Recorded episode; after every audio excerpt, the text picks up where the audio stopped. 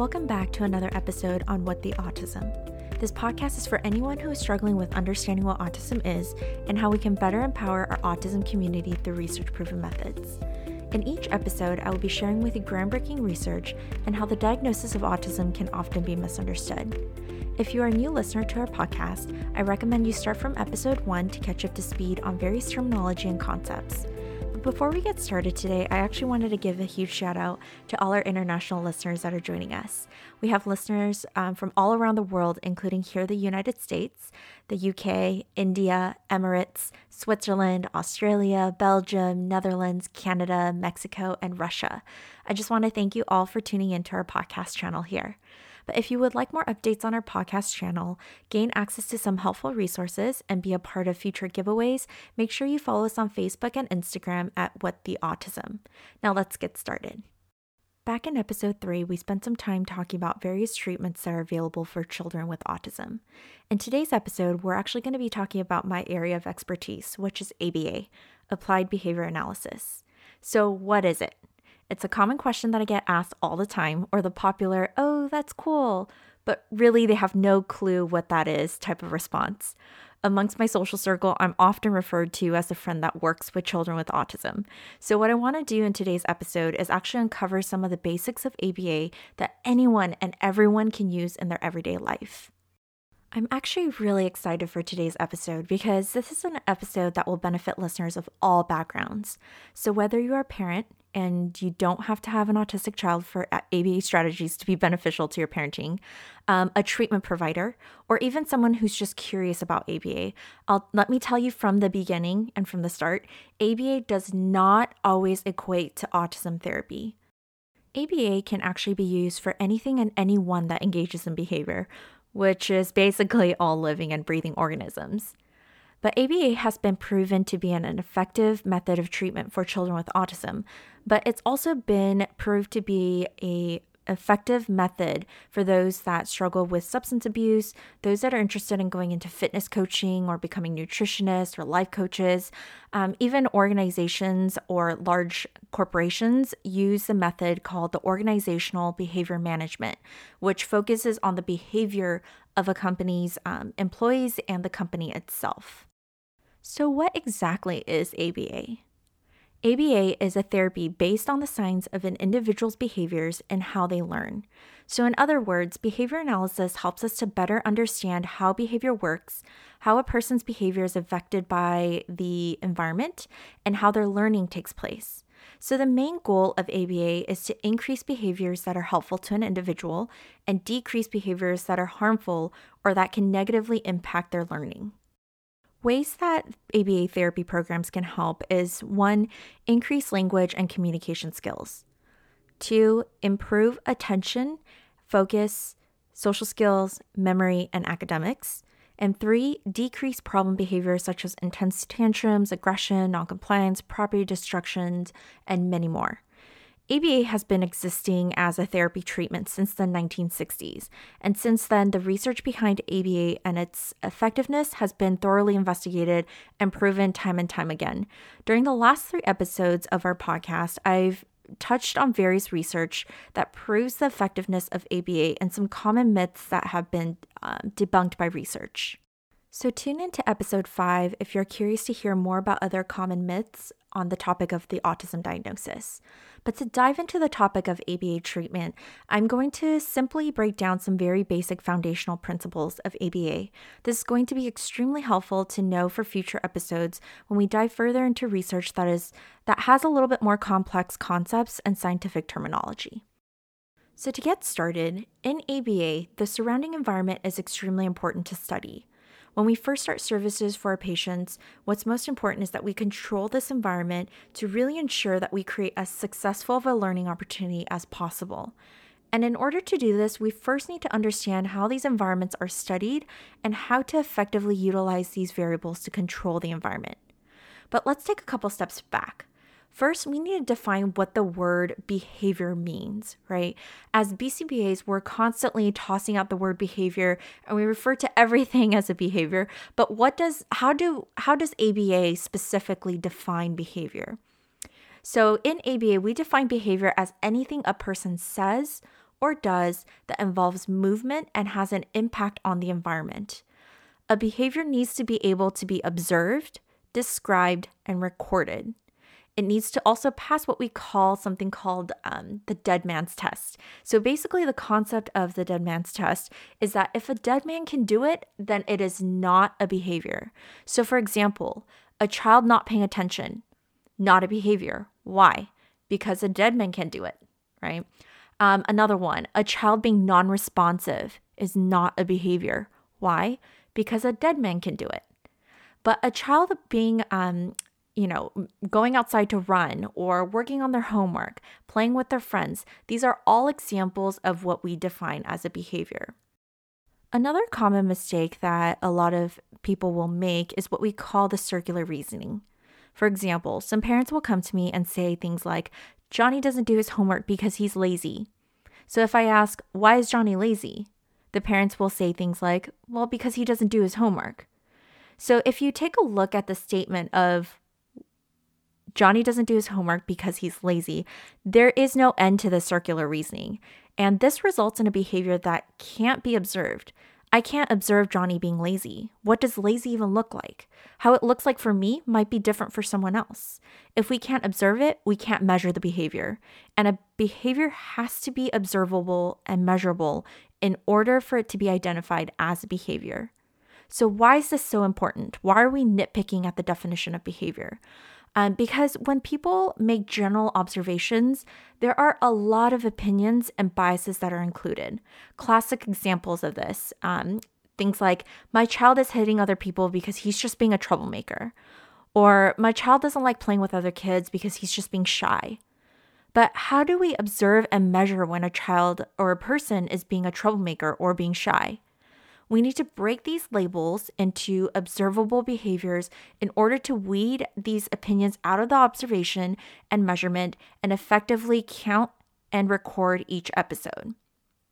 So instead of labeling a child as a troublemaker, we want to come up with concrete, observable, and measurable behaviors, such as when other children don't play with my child, he runs up to the other children and hits them. Or when his friends don't want to play by his rules of the game, he hits them. These scenarios are all examples of observable and measurable behaviors. So, we covered the definition of behavior as something a person says or does that involves movement, has an impact on the environment, and is observable and measurable. If you need a couple seconds to process that, I recommend you pause the podcast here before we move on to the next concept. Another very basic terminology that we use in ABA is called ABC. A stands for antecedent, B stands for behavior, and C stands for consequence.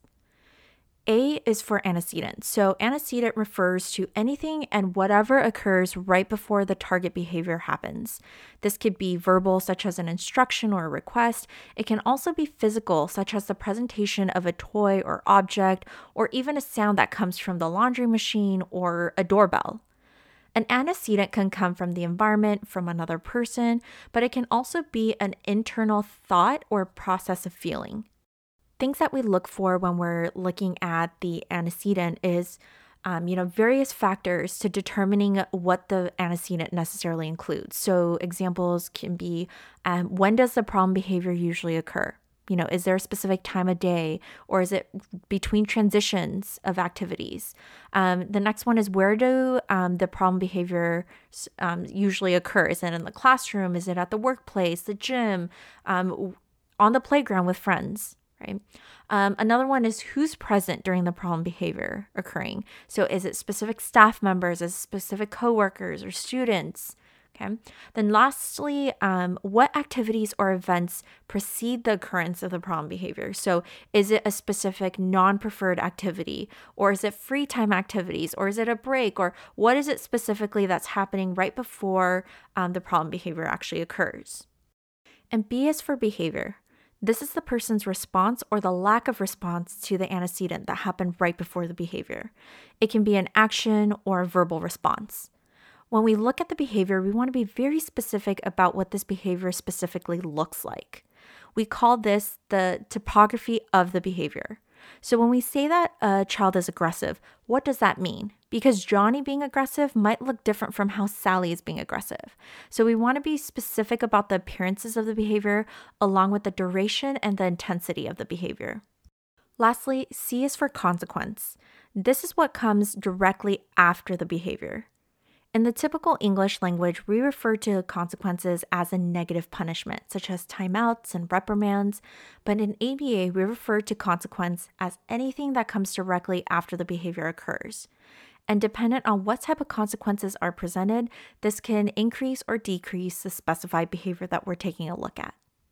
Studying the ABCs of a situation can help us better understand why a behavior may be happening and how different consequences could affect whether the behavior will happen again. So, what we're going to go ahead and do right now is actually talk about some examples and investigate further into the ABCs of these different scenarios. So, a classic example that we hear about all the time, whether the child has autism or not, we hear this all the time in the grocery store, right? So, a child is waiting at the register with her mom at a grocery store.